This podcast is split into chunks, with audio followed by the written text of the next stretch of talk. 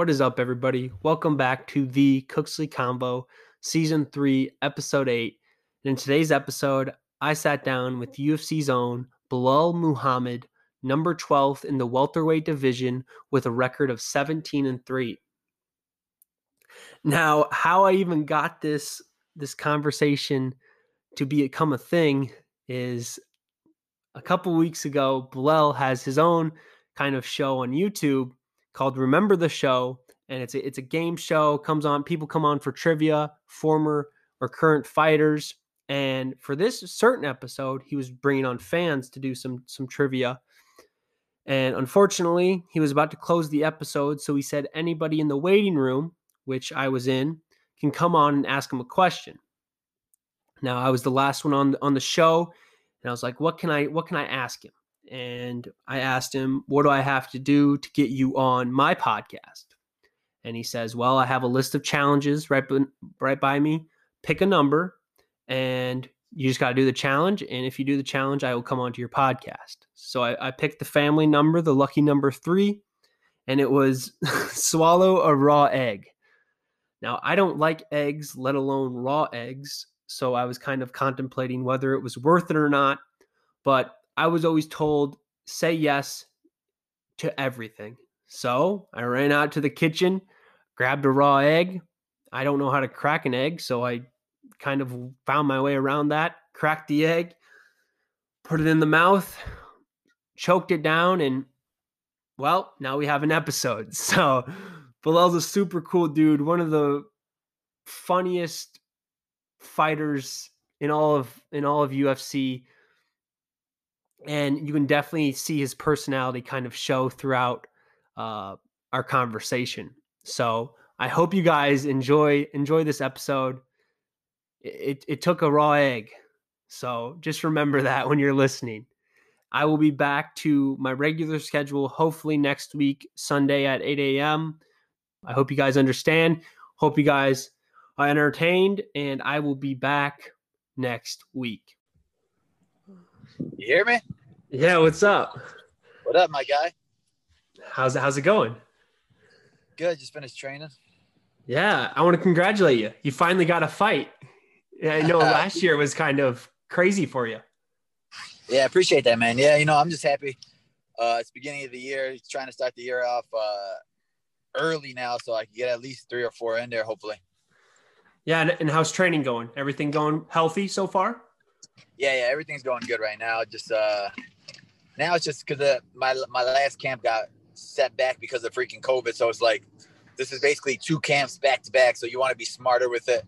You don't want to overdo it. So it's like I was still already in pretty good shape. So now it's just like pushing the fight back a little bit more. You just want to be smarter and not overdo it and hurt your body. And I bet you had your eyes on the fights last night. What what'd you think of the, of the card last night on ABC? That was kind of incredible. Yeah, man, that was really good. That was uh some really good fights. That Max Holloway fight was amazing, man. He just he just levels up every every fight and just like motivates you to want to go out there and put on a performance like that. Um, I mean, the 175 was pretty uh, uh, surprising. I didn't think Li Jingliang would knock out uh, Ponzinibbio. You feel bad for him, but it's like one of those where I tell people all the time, like he was a huge favorite, and you're sitting there talking about he's about to go fight for the title and yada yada yada, but like every fight's dangerous. Every opponent in the UFC is dangerous, and it's four ounce gloves. All it takes is one punch, and like you could be cocky all you want, but if that punch lands, you just go to sleep. It ain't nothing you could do about it. And that goes for Buckley too. You know, after he, he landed that knockout last year, and then going into this with with all this hype around him, saying he he's going on a run. That run got ended real quick. Yeah, that, that's that's that's what I tell people, man. Sometimes you create the highlight and sometimes you are the highlight. Um, and for him, I just, I just felt like he was trying to rush it a little bit too much where, you know, he had a couple back-to-back knockouts. So then he felt that maybe he had to get some spectacular knockouts every fight. And sometimes you just got to be more patient. Like uh, that was your, that was your fourth fight in the UFC. You should have been, a, you should have been more comfortable in there. You should have been more patient. Seeing openings, not the same guy that just bull rushed you every time. And once you do that same style over and over and over again, people are going to start reading that. This is UFC. People read that. They start finding ways to break you down. There's freaking amazing coaches out here nowadays So like you'll you'll be able to see those type of things, and there's nothing special about that style. It's literally he just bull rushes you. It's not like he's going for a takedown. You know what he's gonna do. He's gonna open up wide with his punches. And even DC was calling it like, yo, throw the throw the high kick, throw the high kick, throw the high kick. And that's DC being a commentator, just standing there saying something that he just sees normally. So imagine a coach that's training for you for eight weeks, noticing that same exact style. Yeah, and and then the all the uh, the other fight that we haven't mentioned was was the welterweight co-main. That was a a fight that I was you know I was waiting to finally see that happen. And and and Carlos he came out there and performed both on the ground, but also um, you know up on the feet too. So he kind of got it done and looked pretty really well for his last fight on the contract. Yeah, yeah, that was a that was a good fight. You know, two legends. You they always wanted to make that fight. You always wanted to see what would happen with that fight, and I felt like they put on a good performance. It was a good fight. Uh, Carlos showed that he's getting better with his wrestling. You know, he lost a couple back to back to back of just getting out wrestled and out muscled, but he looked good. But I think that he needs that that uh, type of opponent, like the older guys. These young guns, they're trying to give him guys that are going to make their name off him, and then you say, "Oh, he lost it," but he's like, "Dude, he's going against a 20 year old that's freaking hungry." There's like a bunch of hungry lions that want to make their name off you. So, give him guys like that. Give him a Diego Sanchez next, somebody like that, where he can get his uh, make money for himself, and you know he doesn't need to be in those wars with these young guys anymore. Yeah, and I think we're seeing a lot of that. You know, with Kevin Holland, he he got Jacare, and you know Jacare is great. You know, one of the great uh, uh, UFC legends, and then having Holland, a, a, young superstar on a streak, going and do that to him, and then you know people t- talking about, oh, is he is, is Jacare, you know, is he out of it? Has he lost it? But that's just Holland, you know, young fresh legs doing what he can do. Yeah, exactly. You're guys, you're giving these older guys, these freaking young guys on huge streaks. But like I tell people all the time, once you get to that level where you're getting that type of paycheck, they're gonna make you earn that paycheck. They're not gonna give you no layups where you go out there and make a quick 200 grand and then you you don't you're not getting hurt or anything like that. If they're gonna pay you that type of money, they're gonna give you those hard opponents. And that's why you see guys like Weidman and stuff where even though they're on a big streak, losing streak, they were they had given them harder and harder opponents because like once you hit that tier of paycheck, they have to give them those hard names. Mm-hmm. And we, we kind of talked about the the main event with Max Holloway. I personally, I don't think that was Kattar. That wasn't Kattar not showing up. That was just Holloway just owning the show. He owned every last bit of it. It was insane. Yeah, he, he was another level. He showed you why he was a champion for so so long and why people consider him the goat of that division. And like, I mean, it's one of those where you say a guy lost to the champ two times in a row, but you're like, what is what could he do to earn it back? And he earned it with that one right there. And like, he's one of those guys you could just tell he's he's 29 years old and he's getting better every fight. So that, that's what the, the cool part is. A lot of people are thinking that he's freaking 40 years old and maybe he should retire now. And you're like, dude, this guy's still getting better. And, and his track record is incredible. You know, Aldo, guys all up and down 145. The, the, dude's a beast at such a young age. He has so much yeah, career. Frankie left. Edgar, all these guys, and he's sitting there. The fact that he did that to Kattar, like I was sitting there worried about it. I was like, man, Kattar got power. He's tough, and he said out. He went out there and made him look, made him look like a. Uh, like he shouldn't be ranked. So like mm-hmm. made him look like he still got a lot more things to do to, to be in that title talk. Yeah, and and credit to Kattar, dude. That dude has heart. I that fourth round when he was up against the fence, I was just like, that was a moment for me because he he's a he's a former guest on on my podcast, and I I've grown as a, a fan of his. And at that moment in that fourth round, I was just like, that's maybe you got to call it because I know he doesn't like to, he, he's never been knocked out before, but at that moment, you just got to worry about your health, worry about your career. Yeah, you got to worry about the longevity and then life after fighting because, like, after that third round, you know, there was really nothing he could do. He was hitting him with some big shots in the first two rounds, but like Max Holloway was walking through those early. Mm. That was when Kattar was at his best and his, his strongest. So I'm like, there's gonna be no chance. And it's not like he was switching it up. Let me go for a takedown, and he has some crazy ground game where maybe he could catch him at a submission or anything like that. No, it was all boxing. It was all stand up, and Max Holloway was winning that game. So there was no plan B for Kattar. So at some point, as a coach, as a team, you got to be like, all right, well, let's call this a wash give it up. That's it. Uh, go home, get it, get back on the, get back to the drawing board, know where we're at, and then change it up. So, but like you know, you don't know what kind of uh, long term effect it's going to have on him, how long he's going to be out. Those last two rounds, they they took a toll on him, and those wars they break you down. Like if you've seen those wars with like Robbie Lawler and Johnny Hendricks kind of those guys were never the same after those wars with Robbie Lawler. And it's just one of those things where like you never know how your body's gonna react. At some point, your body's like, yo, yo, I'm not taking these punches anymore. So, like, I mean, he was tough as heck right there, but maybe the next fight, his body's his chin's not gonna take that many punches.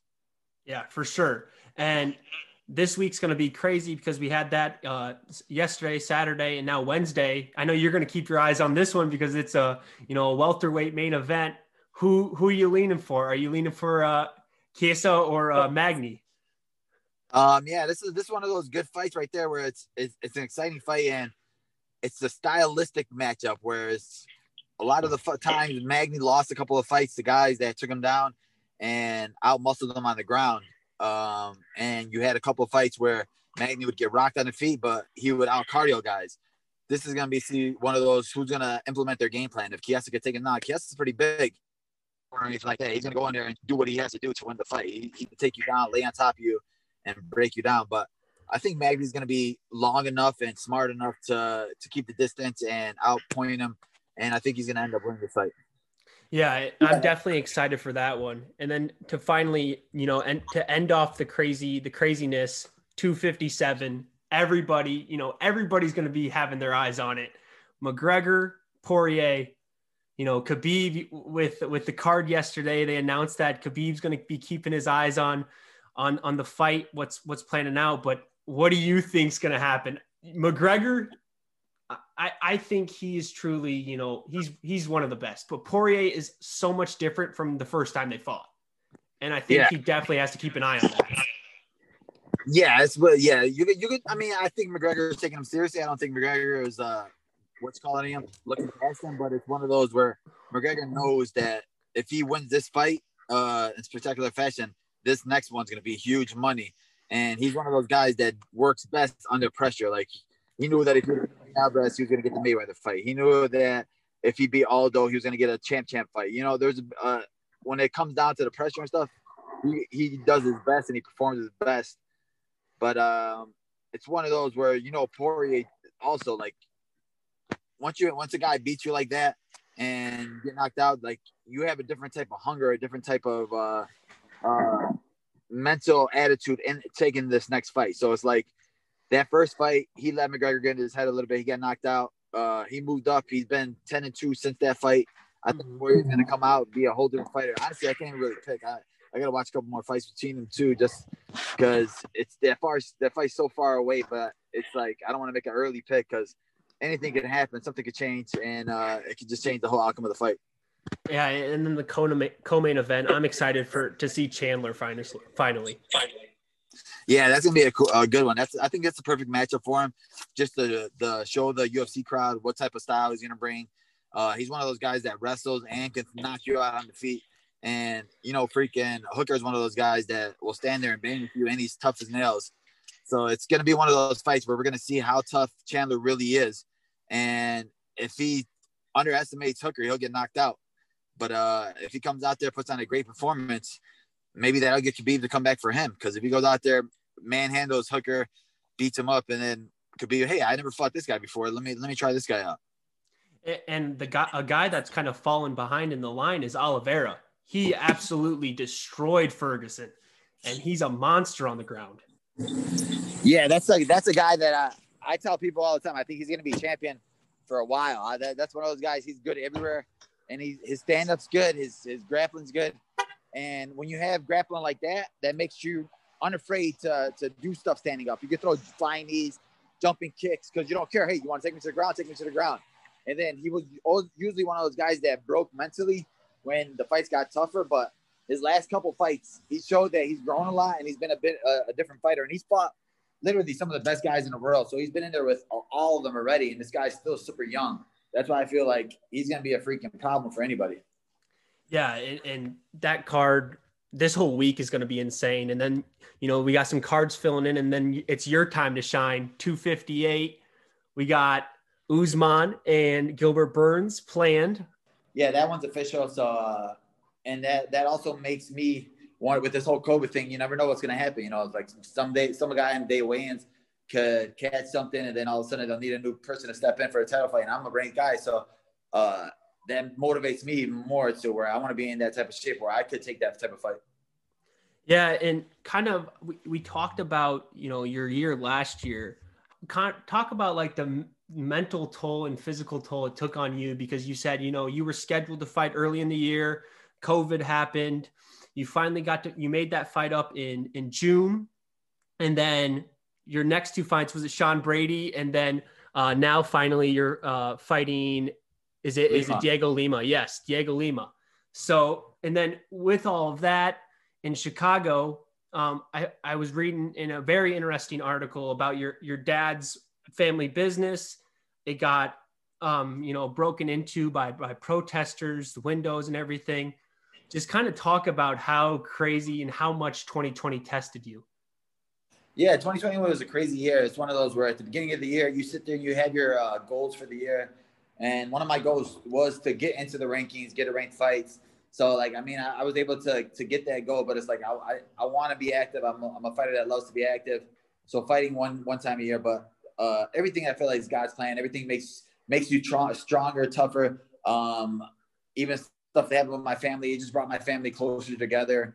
Uh, made us open our eyes to different things. And uh, like you never know, everything happens for a reason. So that's why I tell my family, my brothers, everybody, like we all know that there's going to be something better coming from this, and it's just going to make this year that much better for us when we've seen how much how far we've come. So uh, I like to stay positive with everything. I like to keep a positive side of everything. So like I always see the the light at the end of every tunnel. So like no matter what happened last year, I know that my family's healthy.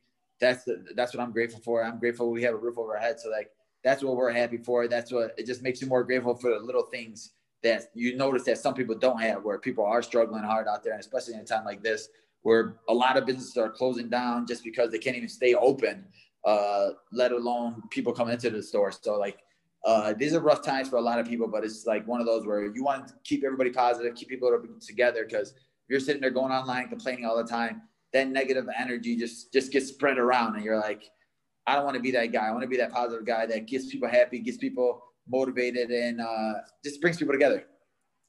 And, and that's something that I love about you. That's something I noticed right away is you can kind of separate yourself from like you know being yourself and then also being a fighter because when i when i met when you know when i got to ch- talk to you on your uh on your uh, podcast on, on youtube i was really nervous i was like oh god like do i even do this because i didn't even know what i was setting myself up for and then I got in there and you were, you know, treated me just like anybody else. And, you know, you're always funny, a, a great dude.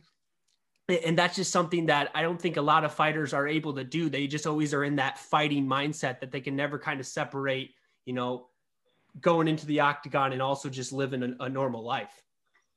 Yeah, I appreciate it. You know, that's what I want to be. I don't want to be one of those guys where I want to be that guy when people meet you, like, oh man, you're a fighter? No way. Like, that's crazy. I always thought fighters were crazy or they were nuts or they were mean. And I'm like, no, we're not. The 90% of us are actually pretty cool guys. So it's like, uh, I don't want to, like, I want to change that uh, mentality that people think about fighters. And in general, too, where like, even me, when I, with my show, because I sit there and I go to, to guys' DMs, asking them if they want to come on the show. And I'm thinking like the same thing where I'm like, no, this guy's going to say no. He's going to think he's too big. And you're like, man, a lot of these guys are just super cool and they're they're all super down to earth when you actually talk to them. And a lot of ninety percent of the guys that I bring on the show, big names and stuff like that, ninety percent of them, I don't I never met before in my life. So like me messaging them and actually talking to them for the first time on the show, it's just like super cool because I watch these guys. I'm a fan, so I like watching the, the, the fights. And the same way where you where your first impression is, that's my first impression of them. Where I'm like, dang, these guys are super cool, and I didn't expect that. Yeah, and you know, even though I had to choke down a raw egg, it was totally worth it. Um, you definitely, you know, I was so excited because working in the UFC is something that I've always wanted, you know, to do. Um, I've, I've been trying to make connections and speaking with anybody I can, and this podcast is kind of helping me with that. But you know, getting being able to talk to fighters because I just always think fighter stories, everybody's story is different, and I just love you know sitting back and listening to them.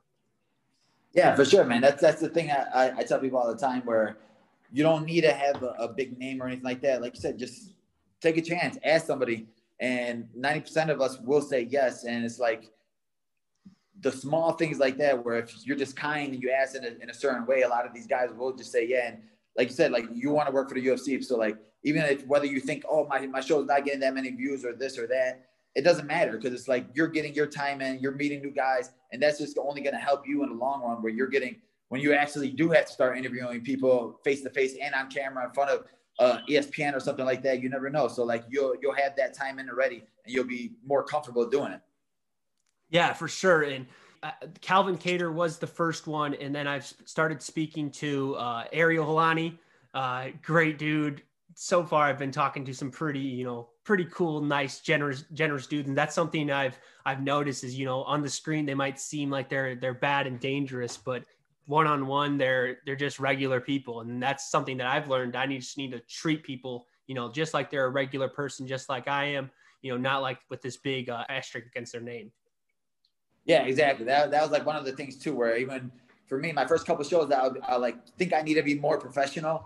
But I feel like once I'm when I'm more myself, it, it like makes the show flow better and it makes me flow better. Where after the show, I'm not overthinking it. Like, man, I should have asked this or I should have asked that. I should have did, did, this or I should have did that. Because I'm like one of those guys where I'm like, oh man, I, sh- I should have brought this up or man, did I sound too uh, professional? That's not me. I don't want to be that guy. I want to be more comfortable and down to earth. And like I said, like it's all about just getting your reps in. And that's what like Jon Anik always tells me all the time. That's pretty cool uh, of him. Like he's always like, he'll watch the show and he'll tell me like, yeah, you need to do this more, or that more, uh, keep it short or keep it simple like that. But he's like, when you're yourself, that's when you're at your best. And uh, like that stuff sticks with me.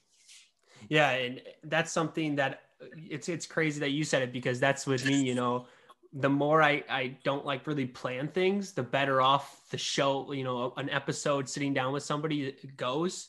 Because when I overthink, then I just get in my head and then, you know, I stutter and stuff like that. And that's something that I've started to pick up on and I want to change, you know, every episode going forward. Yeah, for sure, man. But uh hey, my bad, bro. I got a I got a meeting I gotta hop into. But man, thank you for the time. I really appreciate it, brother. Hey, no problem. Good luck on your fight in February. I'll definitely be watching and Hey, man, thanks for doing this. Thanks, bro. Have a good one. What's up, guys? I just wanted to hop back on here for a quick second and talk about something that I haven't really announced. And that is a while back, I created two accounts on Twitter and Instagram for the podcast. Twitter is at Cooksley Convo, and Instagram is at the Cooksley Convo. Never really advertised or posted for them to get followers. And now I think heading towards the end of this season and the beginning of a new season, this is a perfect time to really do that now. So if we can get 100 followers by the beginning, by the first episode of season four, I will do a giveaway. Uh, the winner will be able to pick any kind of merchandise they want, or they can choose a, a PayPal or, or Venmo or some cash. So I was just thinking this is a way I can give back to you guys, show my appreciation and help you out. And it also helps me out because I want to start building an audience on those accounts instead of my personals. Um, personal was kind of just the to get me going and get me started. And now that I have a, a following, I think it's appropriate to now switch over to just the podcast accounts, kind of separate the two. So if we can get 100 followers on either or both by the first episode of episode four, I'll do a giveaway for you guys. So I hope you enjoyed this conversation with Belal. Super cool guy. And I will definitely be back next week with episode nine. So take care, stay safe. Thank you guys.